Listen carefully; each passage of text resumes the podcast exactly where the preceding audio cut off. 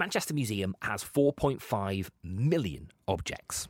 But how many of them does it have the right to keep? And how many should be returned to their origin countries?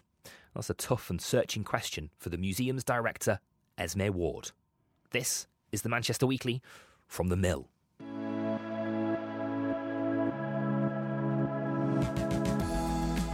Hello there, I'm Daryl Morris. Joshi Herrmann is the editor of Greater Manchester's quality newspaper delivered by email, The Mill. Hello, Joshi. Hi.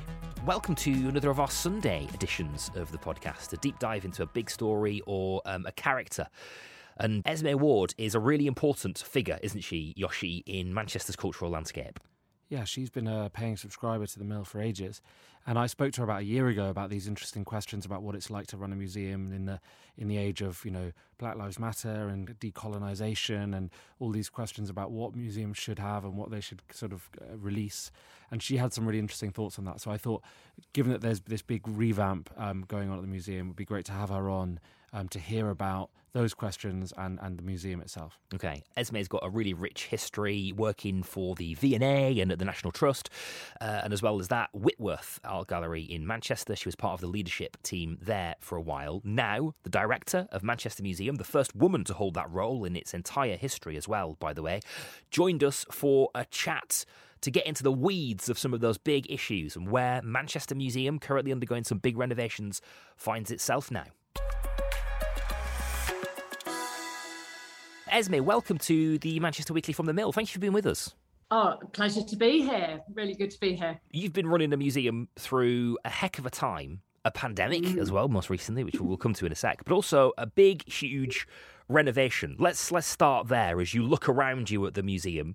Fifty yeah. million pounds worth of renovation, we're led to believe. How are things shaping yeah. up?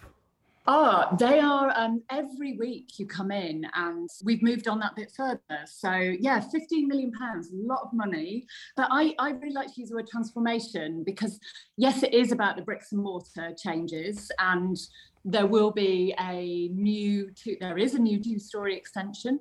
There will be a whole host of new galleries, a new exhibition hall, big new South Asia gallery, a Chinese culture gallery, a new belonging in galleries, so lots more spaces full of extraordinary stories, collections, people, but also quite a lot of transformations about other spaces in the museum. So, a new entrance on Oxford Road, mm. so people will actually know where the museum is and how to get in through the door.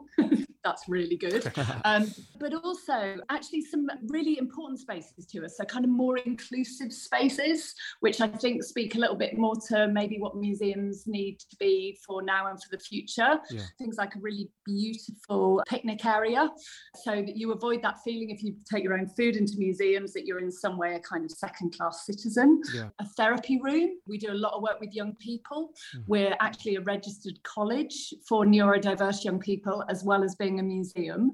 And we're really interested in the role museums can play in relation to mental health. So yeah. we have a dedicated therapy room on our top floor. And in fact, the entire top floor of the museum has probably undergone one of the biggest transformations which is part of a broader opening up of the museum. So the top floor is actually, although we're closed to the public, we are open on the top floor to education and environmental charities yeah. that share our mission and they're based with us. And so we have all of these different people on our top floor using the museum in different ways, thinking about how collectively we build a more sustainable world and then also just other spaces. So we have a dedicated prayer space, a new space in the museum, and uh, a changing place. So a fully accessible mm. toilet, so that we are able to essentially welcome as broad a range of visitors and be as inclusive as we possibly can be. Yeah.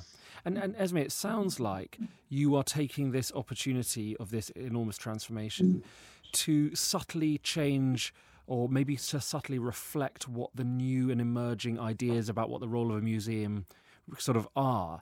I mean, I, it was interesting. I was in mm. Liverpool recently speaking to someone at the Walker Art Gallery, and you know they yeah. are they are very much changing how they see themselves. It's not just about displaying beautiful pictures, it's about giving much more sort of historical context. They're very keen for people to know the context around how some of the, the pieces there were obtained and that kind of thing.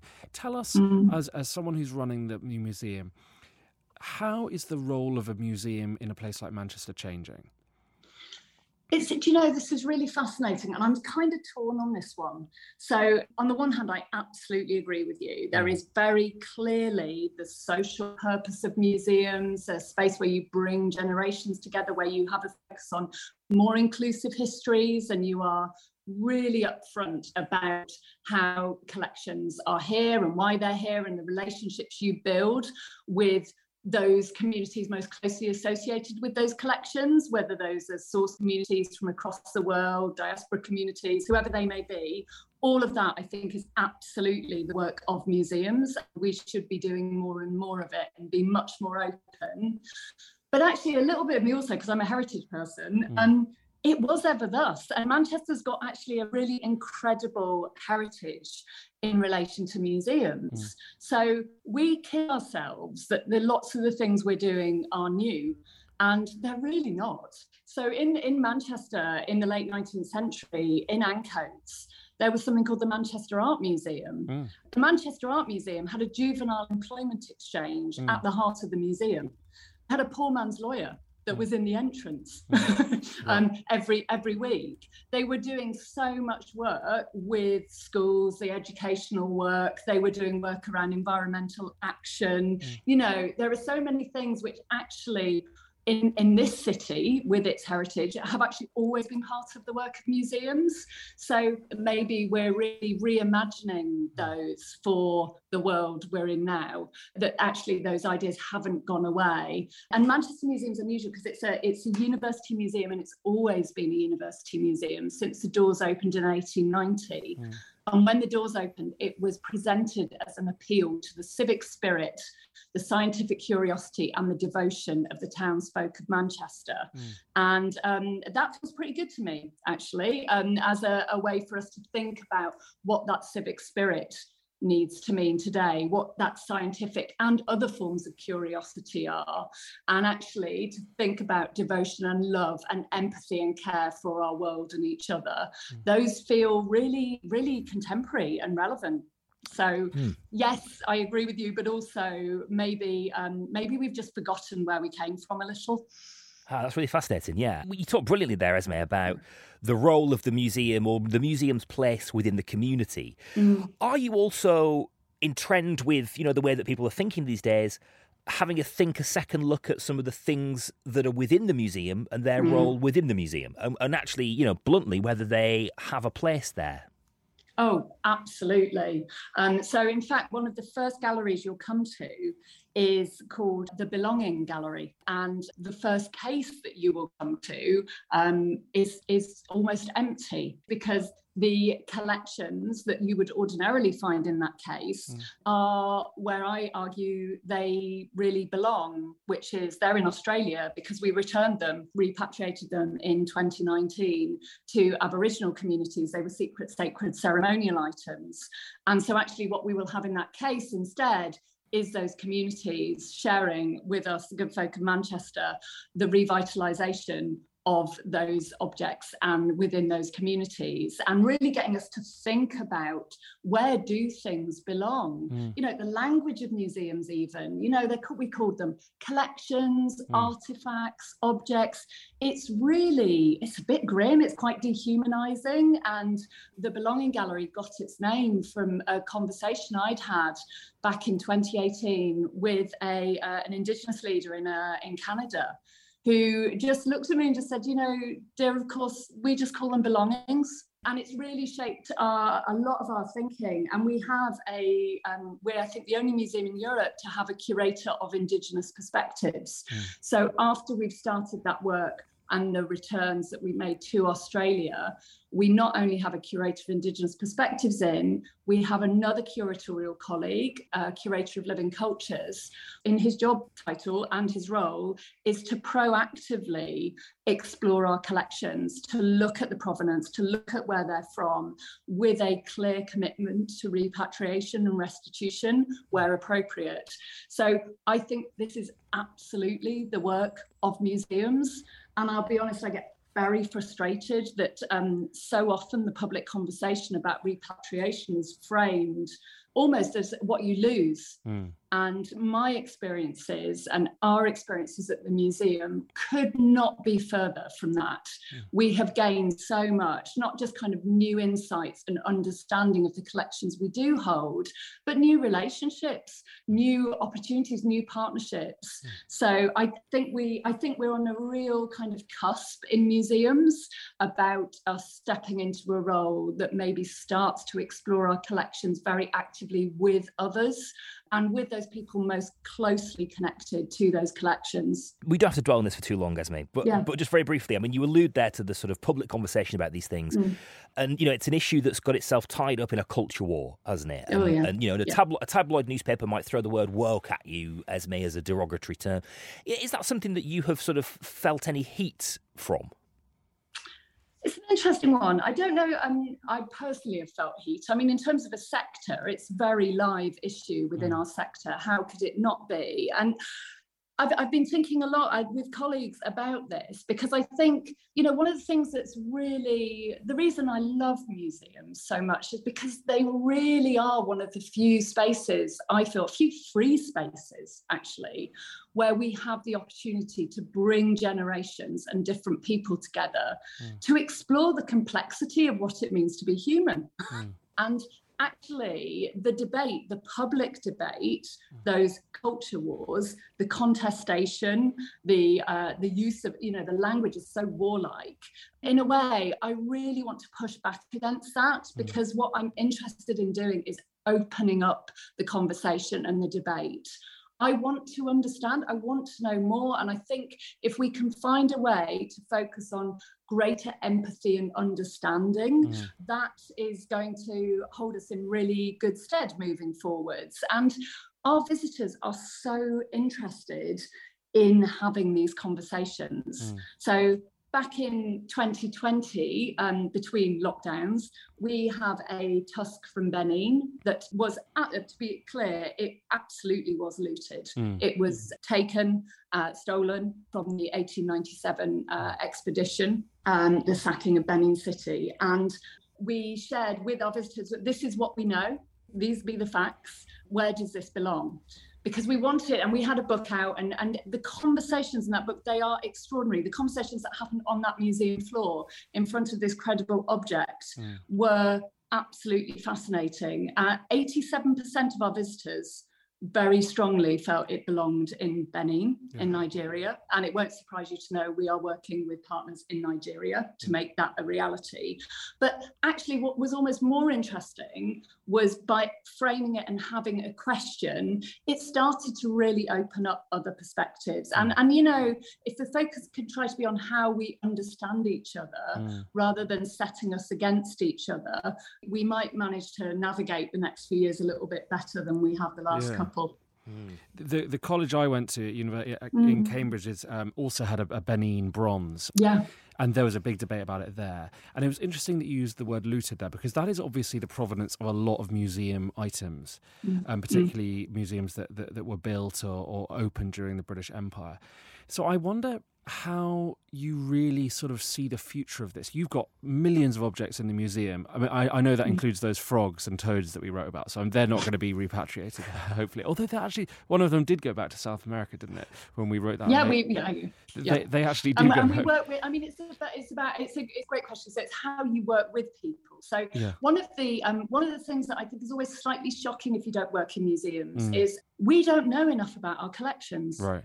Um, so I can't tell you. We have four and a half million objects in yeah. Manchester Museum. Yeah. I can't tell you what proportion of those were taken and yeah. it's it's a really interesting you know it's very very difficult mm. to so you know my work's called the provenance of collections mm. the work we have to do around understanding more about where these collections came from and the provenance, it really isn't straightforward. So, if you look at the work we have returned to Australia, I have got no neat pieces of paper found in an archive anywhere that tell me they were looted. Yeah. Nothing. I've got no evidence to back that up. But what I have is conversations with Indigenous leaders who say very clearly these are spiritual. Yeah. No no none of my ancestors would ever willingly Yeah. have given these to anyone. And so there are in a way the grounds on which we make assessments are grounds all about ownership. Yeah. and that's because we're in a western context Yeah. and because we are a, an institution of empire. I suppose what i'm interested in as much as as that Mm, is how we maybe slightly change the nature of debate mm, and how do we find room for debates which are about the emotional and spiritual and kind of broader and relational issues to do with our collections yeah. and that is much more complicated Yeah. actually because it isn't black or white we had a first nations visit Mm. just last week Mm. where on the one hand there was one object that they highlighted in our stores that would never knowingly have been given Oh, really? and it was actually deeply upsetting. And at the same time, almost five minutes later, they formally thanked us for looking after their collections. Yeah. Now, these are it's not straightforward, and I'm back to the complexity word. Yeah. But part of this for me is if you really understand the values that drive you, you are in a position, if Mm. you run a museum, to do something truly extraordinary Yeah. which is to work with partners and to support whether it's cultural revitalization within their communities Mm. or address some of the injustices and trauma that have resulted from collections now being housed in your institution. Yeah. And the reality is, you know, we've got a lot of things. So although we return 43 secret sacred ceremonial items to Yeah. Australia, Yeah. we still have 4,000 items from Australia. Yeah. And those communities are now working with us to interpret them so we fully understand them and we can use them effectively and we can share with people in Manchester and beyond the significance of those objects. And it's really important to those communities. They want us to know about their communities and their practices. That's really interesting. Got to say, by the way, I'm kind of, I'm kind of really pleased you're the director of Manchester Museum and not me because that sounds incredibly complicated and really delicate, but fascinating. Yeah. Yeah, it, it does. It's obviously it's such an interesting time to be running a mm. cultural organisation like this because, as you say, Mm. the political temperature is quite hot, and I think Mm. we've seen with another museum that you, I think you used to run the Whitworth, didn't you? That, that's right. I used to work at the Whitworth. used to work yeah. I didn't run it. yeah. Okay, but, but the, you know, we had this situation with the Whitworth where mm. there was a lot of controversy over a particular display involving the, the Israel-Palestine mm. conflict. I think Alistair Hudson, the the director, there was you know reportedly.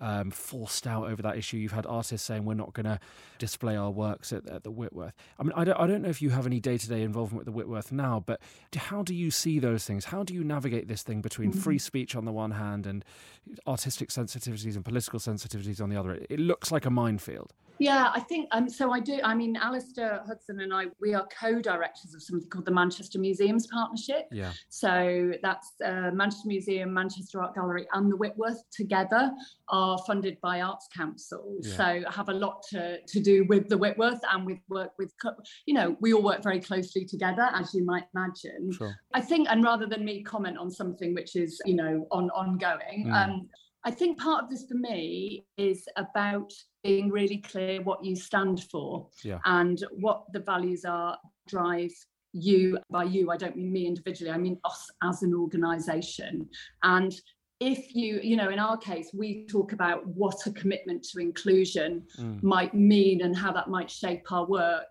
Mm. what an ethics of care means for an organization Mm. like ours Mm. and and actually what a commitment to imagination is as well and for me all you can really do is hone in on those values and be true to those Yeah. and open up these conversations with colleagues and partners and Mm. communities across the city Yeah. to think about actually what can we do that's useful to this city as we move forward what might it need an organization like ours to be? Because i think you're right is it is very easy. There are some kind of touch papers. It's easy to get into quite challenging territory where you're everything feels very oppositional and it's you're either this or you're either that. You know i don't know about you but living in an either or world it's really exhausting. And actually the reality is it feels more like the world is and and and.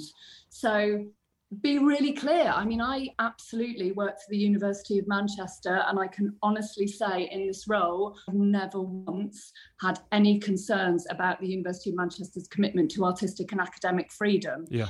In fact, the University of Manchester's board unanimously supported repatriation, and we were the first museum in Europe to do it. Yeah. So it's none of this is straightforward, but I think if you can be really clear yeah. about what it is you stand for, I'm not sure you can do any more than that. Mm, that's really fascinating, really interesting, and when can we visit again, Esme? Because it's, yeah. it's, it's, oh, currently because you're closed know, to the renovations at the moment. When are the frogs going to be viewable again?